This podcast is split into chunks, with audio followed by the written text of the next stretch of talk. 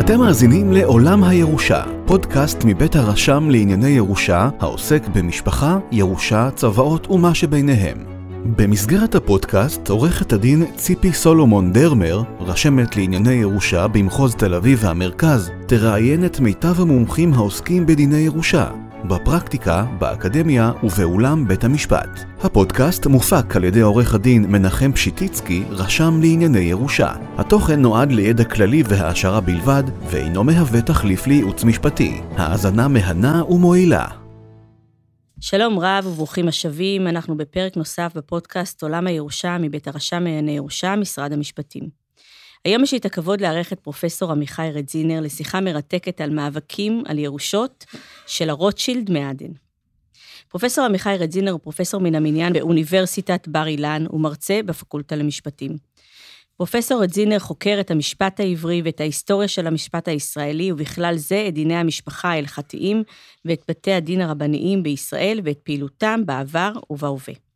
פרופסור ריזינר כיהן כפרופסור אורח בבית הספר למשפטים על שם דדמן באוניברסיטת SMU, כחוקר אורח בבית הספר למשפטים על שם אוסגוד באוניברסיטת יורק שבטורונטו, הוא היה עמית מחקר בפקולטה למדעי היהדות שבאוניברסיטת הרווארד.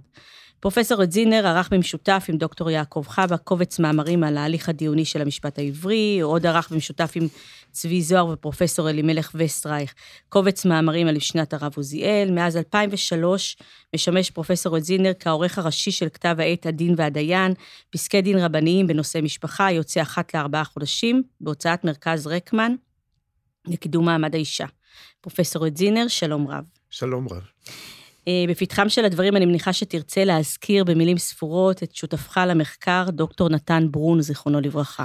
נכון. אה, קודם כל, תודה רבה על ההזמנה לדבר כאן. בשמחה. ואני באמת אה, צריך לומר שהמחקר שעליו אני עומד לדבר הוא בעצם יוזמה של ידידי דוקטור נתן ברון. שנפטר לפני כשלוש שנים, והוא בעצם זה שגילה את החומרים שעליהם מושתת המחקר, והניח בצדק שזה יעניין אותי. ובמהלך החודשים שלאחר מכן הוא בא ושוחח איתי פעמים רבות, פיתחנו ביחד טיוטה די רחבה של מחקר על הפרשה שעליה אנחנו נדבר, אז אני רוצה להזכיר אותו בגעגועים רבים. אז עכשיו אנחנו באמת נבקש לצלול למקרה באמת המרתק של אחת הפרשיות שהסעירו את העולם היהודי במאה הקודמת, אנחנו מדברים על 1919, שקשורות בעימותים סביב ירושות, זה אה, לא ייאמן כי הוא יסופר, ואנחנו תכף נספר. שבפרשה הזאת בעצם גויסו גדולי הרבנים, אתה עוד תדבר על זה בהרחבה, בידי הצדדים הטוענים, הגיעו גם לבתי המשפט האזרחיים. באמת אה, פרשה מופלאה. אז אולי באמת נתחיל טיפה בהיסטוריה של עדן תחת השלטון הבריטי ושל משפחת אה, מנחם משה הרוטשילד שלנו, עם סיפור יצירת ההון שלה.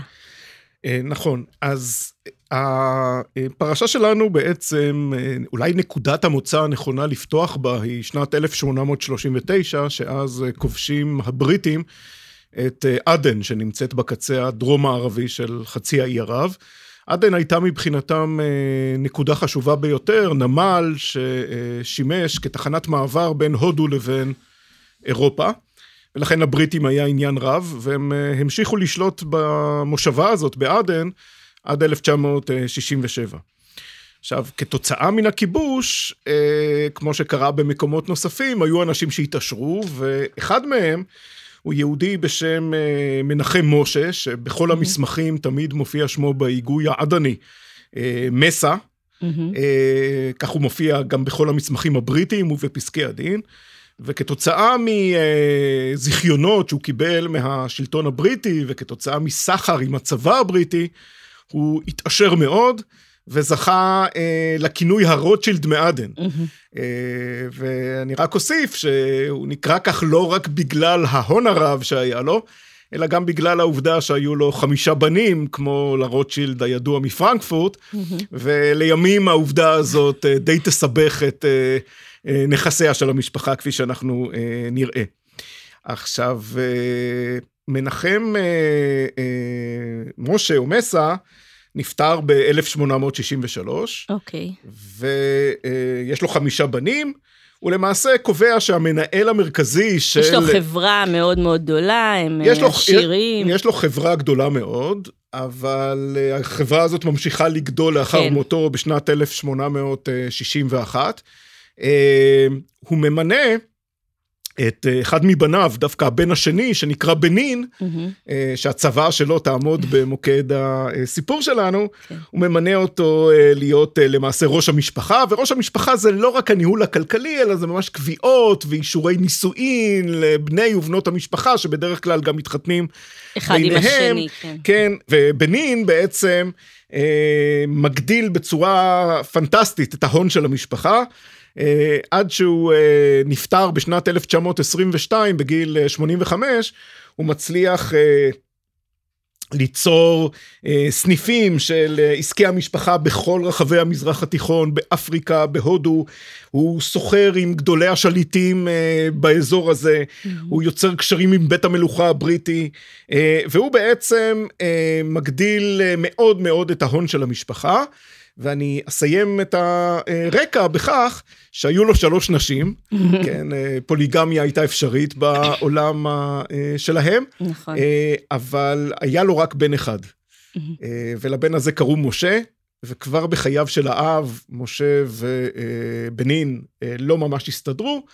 משה אומנם מתחתן עם בת משפחה, הוא מתחתן עם בת הדודה שלו, כן, עם הבת של האח של אביו, אבל הוא בשלב מסוים לוקח אותה ועובר ונוסע, לאלכסנדריה נכון. שבמצרים, ושם בעצם הוא מנהל את העסקים אה, שלו, אה, ותכף אנחנו נראה כיצד הוא חוזר לסיפור שלנו. אז באמת אמרנו שבנין שלנו נפטר בשנת 1922, ואז בעצם התגלה הצוואה שהוא כתב. נכון, שבמסגרתה, מה הוא מבקש, איך הוא מבקש לצוות את עזבונו? יפה. אז כאן באמת אה, מתחיל הסיפור המעניין.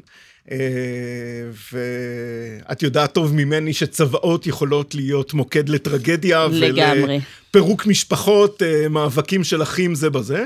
וזה אה, גם קרה כאן, רק שפה בעצם מתחיל, אה, ממותו של אה, בנין בשנת 1922, מתחיל סיפור שלמעשה מתגלגל בצורות שונות עד שנת 1938, ואנחנו נעמוד בהמשך על השלבים השונים של הסכסוך. Mhm. מה שקרה זה שהצוואה עצמה נכתבה בכתב יד, כתב יד, אה, היא נכתבה בעברית, בכתב יד ספרדי, מה שאנחנו היום מכנים כתב רש"י. כן. אה, הצוואה הזאת בעצם, אני לא אכנס אה, ליותר מדי פרטים, מה שחשוב לומר זה שבעצם המנוח, כן, אה, בנין, מחלק את אה, הרכוש ל-12 חלקים, מהמם. ולבנו, שאיתו, כפי שאמרתי, אה, יחסיו לא היו משופרים במיוחד, הוא מעניק רק שני חלקים מבין ה-12, אה, כלומר שישית כן. מהעיזבון.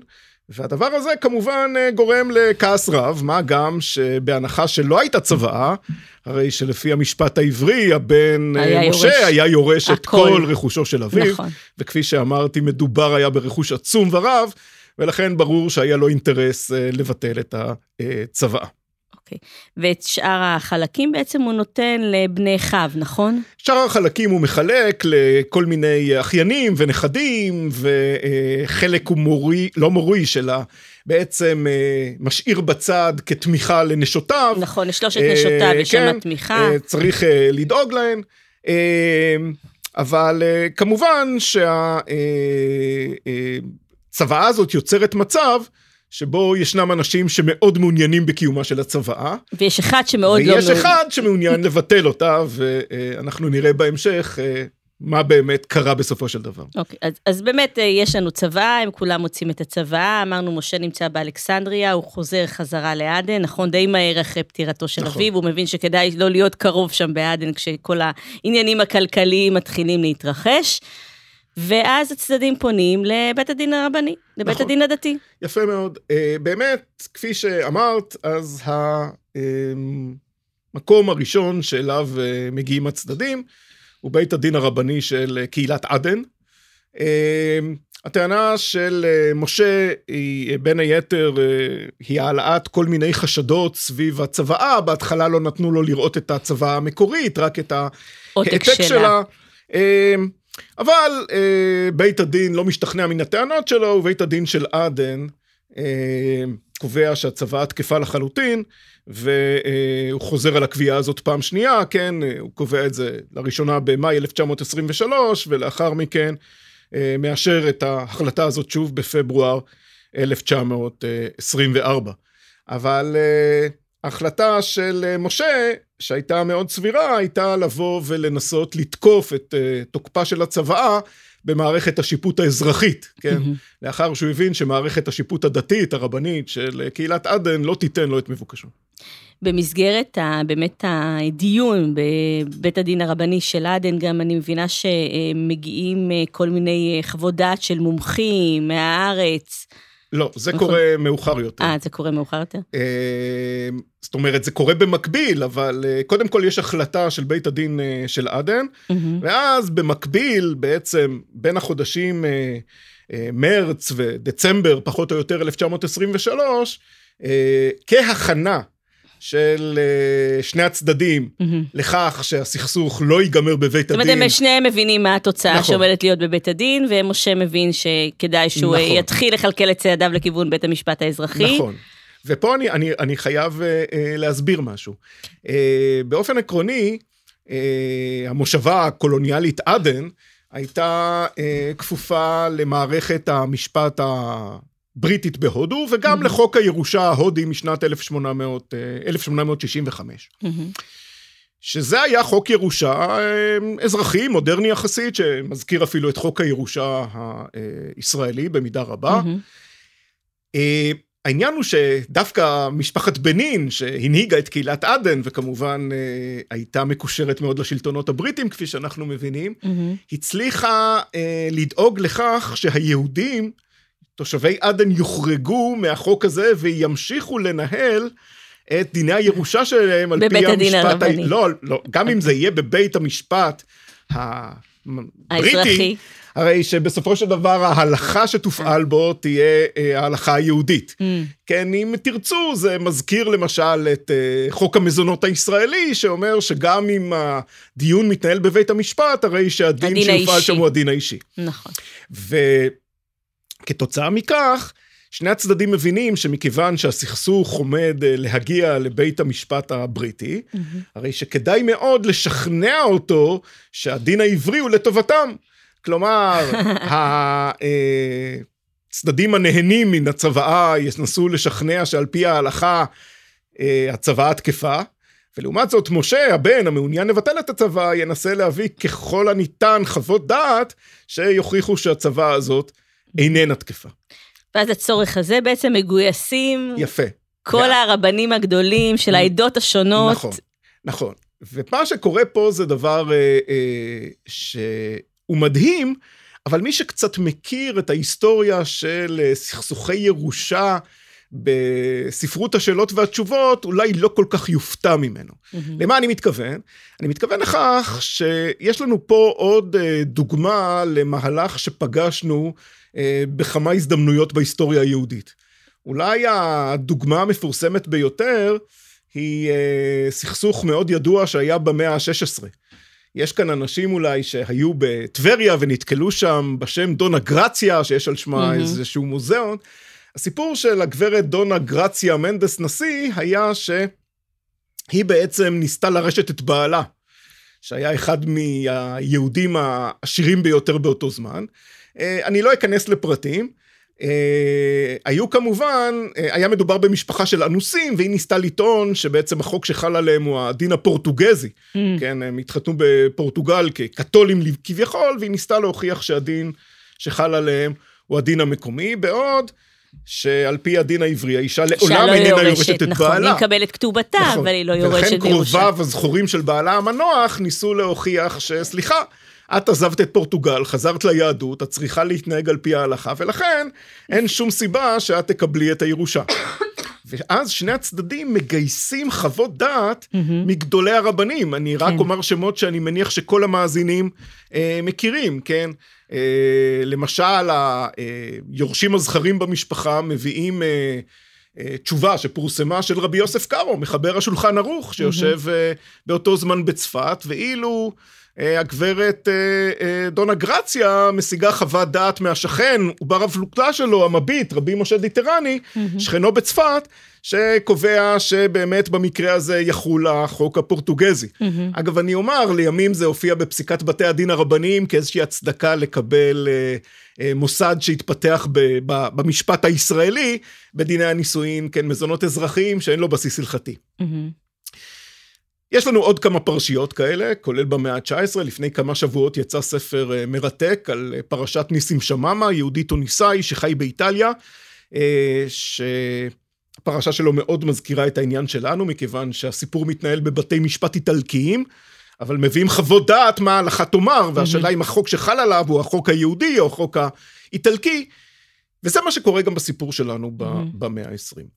שני הצדדים בעצם פועלים בצורה מאוד אינטנסיבית כדי לגייס חוות דעת מגדולי הרבנים של ארץ ישראל באותו זמן. נכון. ואנחנו מצאנו במחקר שלנו לפחות 14 פסקי דין, כן, ששני הצדדים השיגו כל אחד לטובתו. חוות שבאים- דעת כאלה, כן, כן. שממש חוות דעת של כן. רבנים. ואגב, עולה כבר בזמן אמת ביקורת על ידי הרב עוזיאל, שהיה אז הרב של יפו ותל אביב, שאומר Mhm. איך אתם כותבים חוות דעת בלי לשמוע את שני הצדדים, הם הסתמכו על מסמכים, וכמובן מהמם. שיש בעיה נורא כלפי קשה. הרבנים נותני בדיוק, חוות הדעת. בדיוק, אוקיי. זה לא רק חוות דעת, כן, אפשר לראות את זה, יש, זה ממש מופיע בצורה של פסקי דין, מהמם. על פרסום של בתי הדין עם חתימה וואו. של הדיינים, ויש פה בעיה שהיא כן. קשה, אני לא אכנס אליה עכשיו. ובעצם שני הצדדים מנסים לגייס את חוות הדעת, כל אחד אה, אה, לטובתו, כאשר אה, אה, אני אומר שהטיעון המרכזי של הבן, משה, לביטול הצוואה, היה אה, טיעון שלימים עלה אחר כך בהודו, היה טיעון שהצוואה הזאת איננה תקפה על פי המשפט העברי, מהמם. אה, וגם אם היא קיימת וגם אם אין ספק באותנטיות שלה, הרי שבסופו של דבר היא איננה תקפה, מכיוון שעל פי המשפט העברי צריך לעשות פעולה שנקראת קניין כדי מהמם. לתת תוקף לצוואה, הפעולה הזאת לא נעשתה או לא נעשתה כפי שדורשת ההלכה, ולכן הצוואה הזאת בטלה. ואם הצוואה בטלה, אנחנו חוזרים לדין הירושה הבסיסי, ושמה, שאומר, אם יש כן. בן, אז הוא יורש את כל נכסיו של אביו. מהמם. זאת אומרת, בעצם מרכז הכובד של הטיעונים של משה, אם אני מבינה נכון, עובר מטענה כנגד הצוואה, כלפי הצוואה עצמה, כלפי באמת תוקפה, או, או כל הטענות שאנחנו מכירים היום, אה, בין אם זה זיוף, או השפעה בלתי הוגנת, או כל הטענות שהן מביאות, לטענה שאומרת בעצם, הצוואה הזאת היא באמת אותנטית, אין איתה בעיה, אלא שהיא לא יכולה להיות תקפה, כי המשפט שחל עליי, או על המנוח, הוא המשפט העברי, ולפי המשפט העברי לא עשו את הקניינים הנדרשים כדי להכניס אותה בעצם אה, לתוקף. נכון, נכון. ואני אני רק אומר שאחד מהדברים המדהימים בעיניי במחקר אה, היסטורי, ובוודאי היסטורי משפטי, זה לראות בעיניך את המסמכים המקוריים. והצוואה נכון. הזאת שמורה, אפשר למצוא אותה בתיקים של הפרשה הזאת ששמורים אה, בארכיון הבריטי בלונדון, וממש אה, ראינו בעינינו את הצוואה הזאת אה, כפי שהיא. אה, וואו, לאחר שהיא מדהים. באמת התגלגלה לבית המשפט, שתכף נספר איך זה בכלל מגיע להודו. אז בואו באמת נספר למאזינים שלנו, אחרי שיש לנו חוות דעת באמת של גדולי הרבנים בארץ ישראל, שמגיעים אה, גם למשה וגם לטוענים האחרים, לכתר, אם נקרא להם ככה, לבני האחים או לאחיינים, הנכדים, כל מי שירש שם, הוא זכה לפי הצוואה. איך אנחנו מגיעים לבית המשפט בהודו, אחרי שבית הדין הרבני קובע, הצוואה הזאת תקפה, בית הדין הרבני, הדתי של עדן. נכון. אז אה, מה שקורה זה שבשנת... אה, בהתחלה, אה, משה, אה, שמשתכנע, אה, הוא האמין בזה מלכתחילה שהצדק איתו, הוא מתחיל לנהל הליכים בבתי משפט במצרים. מצרים מהמם. הייתה אה, ארץ מגוריו, והוא זוכה למעשה לשני פסקי דין לטובתו. אה, בהתחלה בפורט סעיד ב-1924 ולאחר מכן באלכסנדריה ב-1925. אה, שבעצם קובעים שאכן הם השתכנעו שהצוואה בטלה והוא היורש היחיד של אביו. Mm-hmm. העניין הוא שלפי המערכת האימפריאלית, בעצם פסקי הדין שניתנו במצרים, נגעו רק לנכסים של חברת, ה... החברה של בנין, החברה המשפחתית, אמ,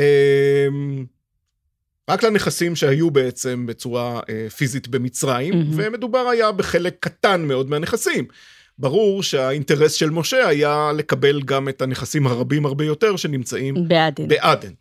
ולכן ב-1926, לאחר ההצלחה שלו במצרים, mm-hmm. הוא פונה לבית המשפט הבריטי, mm-hmm. כן, בעדן, בבקשה לקבל צו שהצוואה בטלה, כפי שאכן נפסק אה, קודם גם במצרים, ואם אה, כך, אה, הוא היורש היחיד. ופה קורה דבר שהוא נתפס בעינינו כדבר די מדהים. מי שעומד בעצם בראש מערכת המשפט של עדן, שהייתה מושבה קטנה מאוד, mm-hmm.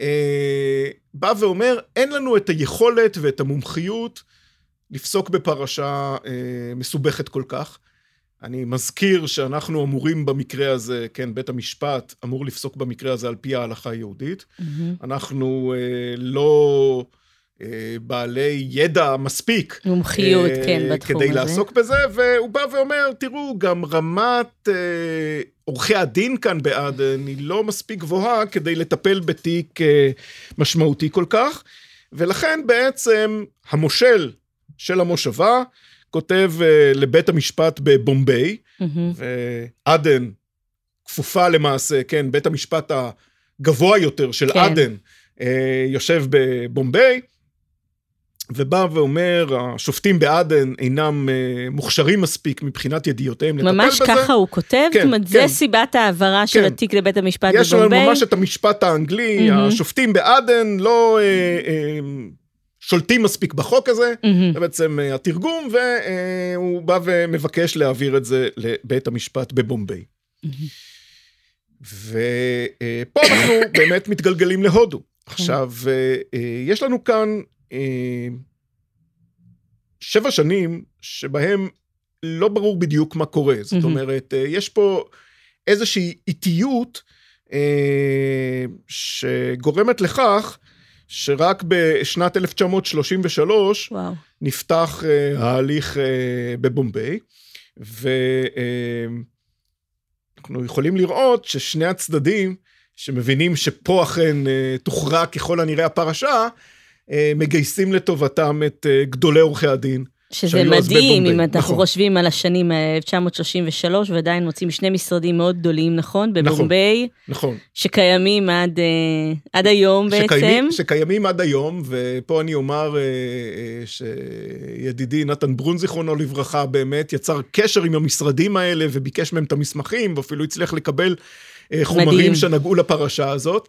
אה, זה היה האיש והפשן שלו לעיסוק בזה. Mm-hmm. אבל באמת היה מדובר בעורכי הדין הבכירים אה, באותו זמן. אני רק אומר שאחד מהם הפך לימים להיות הנשיא של פקיסטן, לאחר ההפרדה של המדינה האסלאמית מהודו, והשני היה היועץ המשפטי של הודו וסגנו של מהטמה גדני, ובאמת יש כאן כן.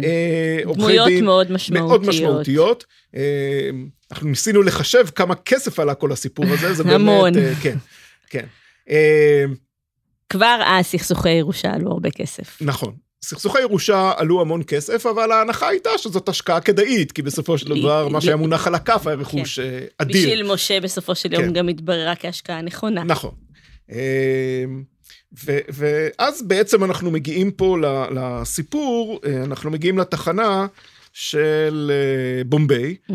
שבה למעשה מתנהל ההליך המרכזי בשנת 1934.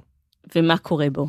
מה שקורה כאן זה שבעצם אה, במקרה הזה שני הצדדים כבר לא מסתפקים על חוות הדעת הכתובות שהם השיגו בסיבוב הקודם, אלא הם רוצים להביא לבית המשפט עדים מומחים. כלומר, עדים מומחים ששולטים בדין העברי, מכיוון כן. שאני מזכיר שוב, גם השופטים ההודים חייבים לפסוק במקרה הזה על פי המשפט העברי. כן, על פי הדין האישי. זה עדיין אה, חוק הירושה ההודי, ככל שהוא נוגע ליהודי עדן. עכשיו, מצידו של משה, במהלך כל השנים האלה פועל יהודי מאוד מאוד מעניין בשם הרב דוד צבי אריה שניאורסון. אפשר להבין משמו שהוא צאצא של משפחת שניאורסון החבדית, כן. של האדמו"רים, או ממש צאצא ישיר של האדמו"ר הראשון של חב"ד. והוא אדם שפעיל בירושלים, הוא גם סוחר קרקעות, הוא גם קונה אדמות שלימים תוקם עליהם שכונת סנהדריה.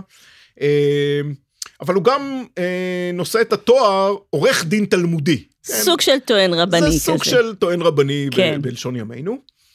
ושניאורסון בעצם עובד כבר מתחילת הסכסוך, עובד לטובתו של אה, משה, הוא גם זה שמשיג לו את חוות הדעת לסכסוך הראשון, וגם פה הוא מחליט להביא לו את נבחרת החלומות שתסייע לו בניצחון בבית המשפט בבומביי. ומגיעים ביחד איתו מן הארץ שלושה אנשים מרשימים ביותר. נכון. אני אומר את שמם. הראשון היה הרב צבי פסח פרנק, שהיה באותו זמן אב בית הדין של ירושלים, כן. ולאחר פטירתו של הרב קוק, הרב קוק נפטר ב-35, הוא מתמנה להיות הרב הראשי של ירושלים, למעשה עד uh, פטירתו. Mm-hmm. השני היה uh, פרופסור שמחה אסף, שאני מניח שמוכר לרבים מן המאזינים כמי שהיה לימים חבר בהרכב הראשון של בית המשפט העליון. באותו זמן הוא היה פרופסור באוניברסיטה העברית, ולימים גם היה הרקטור שלה. Mm-hmm. והשלישי, שהסתבר כהשקעה הטובה ביותר, okay. כן. היה עורך הדין מרדכי אליה, שהיה מבכירי עורכי הדין נכון. בארץ ישראל של אותו זמן. אה, הוא היה אה, שנים היועץ המשפטי של הרבנות הראשית, מה שאומר שהוא גם היה בקיא מאוד בהלכה היהודית. נכון. והוא, אה, וזה היה יתרון גדול, היה דובר אנגלית אה, מעולה, הוא למד באוקספורד, אה, לימים הוא גם היה הציר הראשון של ישראל בבריטניה לאחר הקמת המדינה. Mm-hmm. ושלושת האנשים האלה, כשאנחנו יודעים אפילו כמה כסף הם קיבלו, נכון. או כמה עיכבו להם את התשלום. תיעדו את המסע שלהם. כן. אה, הם בעצם... אבל בסוף כולם קיבלו את מלוא כספם, נכון. לפחות לפי מה שאתם כותבים. נכון, הם מגיעים אה, להודו, ואז מתחיל בעצם בשנת 1934, מתנהל אה, במשך כמה שבועות משפט מרתק mm. בבית המשפט. של בומביי. בומביי בראשות השופט רנג'ן קאר. Mm-hmm. אומרת, אנחנו נמצאים כבר 12 שנה אחרי הפטירה של בנין, וסכסוך הירושה שלו עוד אה, בכותרות, מה שאנחנו נכון. קוראים. אז מה קורה שם באמת בבית המשפט? אז מה שקורה זה uh, שבעצם יש שם נוקאוט uh, לטובתו של משה, של הבן, המעוניין mm-hmm. לבטל את הצוואה. Uh, אחד המסמכים המדהימים, שאותו אפשר היה למצוא יחסית בקלות, כי זה פורסם בפרסומים הרשמיים של פסיקת בית המשפט של בומביי, mm-hmm. היה פסק הדין בפרשה הזאת. שמתאר בפרטי פרטים גם את הפרשה, גם את העובדות וגם את הטיעונים המשפטיים שהובילו לפסק הדין.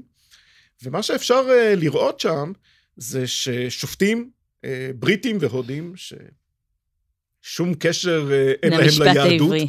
צוללים לעומקו של המשפט העברי ודנים בצורה מרשימה ביותר במקורות. עכשיו, mm-hmm. אתה שואל את עצמך, מהיכן הידע הזה? והתשובה, גם אם לא היית, גם אם הם לא היו מודים בזה במפורש, התשובה היא די ברורה, מדובר פה הדעת בחוות הדעת של המומחים. אה, אבל האמת היא שהשופטים גם מגלים לנו מה הם חושבים על המומחים. נכון. למשל באים ואומרים, המומחים שהביאו קרובי המשפחה שרצו בקיומה של הצבא, היו מומחים שמאוד מאוד לא העריכו, הם מדברים עליהם ממש בצורה אה, של אנשים שאינם רציניים, שלא ברור בדיוק מה הרקע שלהם ומה הם יודעים, mm-hmm. ולעומת זאת, המומחים מצידו של משה, נבחרת ובעיקר, החלומות, כן, ובעיקר אליאש, כן. אה, מוצגים כאנשים אה, מרשימים ביותר, ואפשר לראות שממש השופט מודה שם לאליאש, שעזר לו להבין את החומר. כלומר, mm-hmm. הוא ממש מסגיר את העובדה שהוא שבה אותו בטיעוניו, כן. שהוא בעצם סלל את הדרך לפסק הדין, שהוא זה ששכנע אותו בכך שבעצם צריך אה, לבטל את הצוואה הזאת, ולכן אה, פסק הדין יהיה שהיורש היחיד יהיה הבן משה. וככה באמת זה מה שבית המשפט פוסק בסופו וכ... של יום. נכון. וכך בית המשפט פוסק אה, בסופו של יום. אני רוצה רק להוסיף שני דברים. אה, נקודה אחת שהייתה מאוד משמעותית בטיעונים של אה, אה, משה או של אליאש, הייתה שימוש במוסד הלכתי שנקרא קימלי.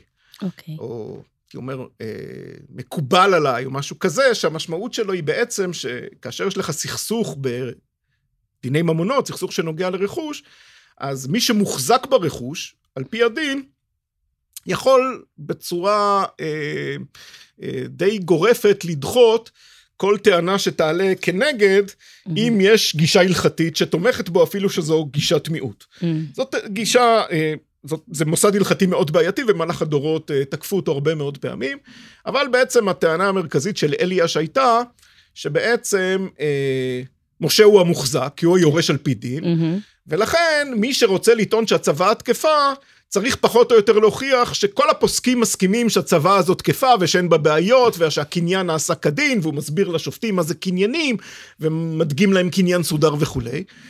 ומכיוון שיש דעות שתומכות במשה, הרי שברירת המחדל תהיה שאכן משה אה, זוכה, והפרשה הזאת אה, הדהדה עד כדי כך שלימים הרב הרצוג, שרוצה לבסס את מערכת השיפוט של מדינת ישראל על בסיס המשפט העברי, אה, ומבין שקימלי זה מתכון לאנרכיה ולחוסר דין אחיד, אה, בעצם מספר על כך שבבומביי זו הייתה בדיחה, אפילו עורכי הדין שלא שמעו שום דבר על המשפט העברי, היו צוחקים ואומרים לאחד לשני, קימלי, קימלי, כמו איזה מונח קסם כזה שיכול לפתור כל דבר, כן. הוא אומר, תראו איזה חילול השם זה עשה, וכולי.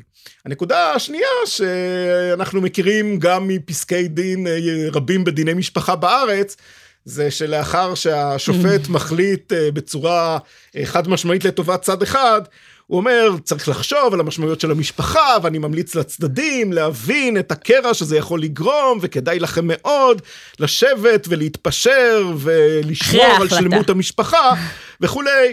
אנחנו יודעים שבהרבה מאוד מקרים להמלצות האלה אין הרבה משמעות, וכך זה גם קרה כאן. כן, בטח לא אחרי שפסק הדין הוא כל כך אה, נכון. נחרץ, ואחרי אה, סכסוך כל כך אה, ארוך. נכון.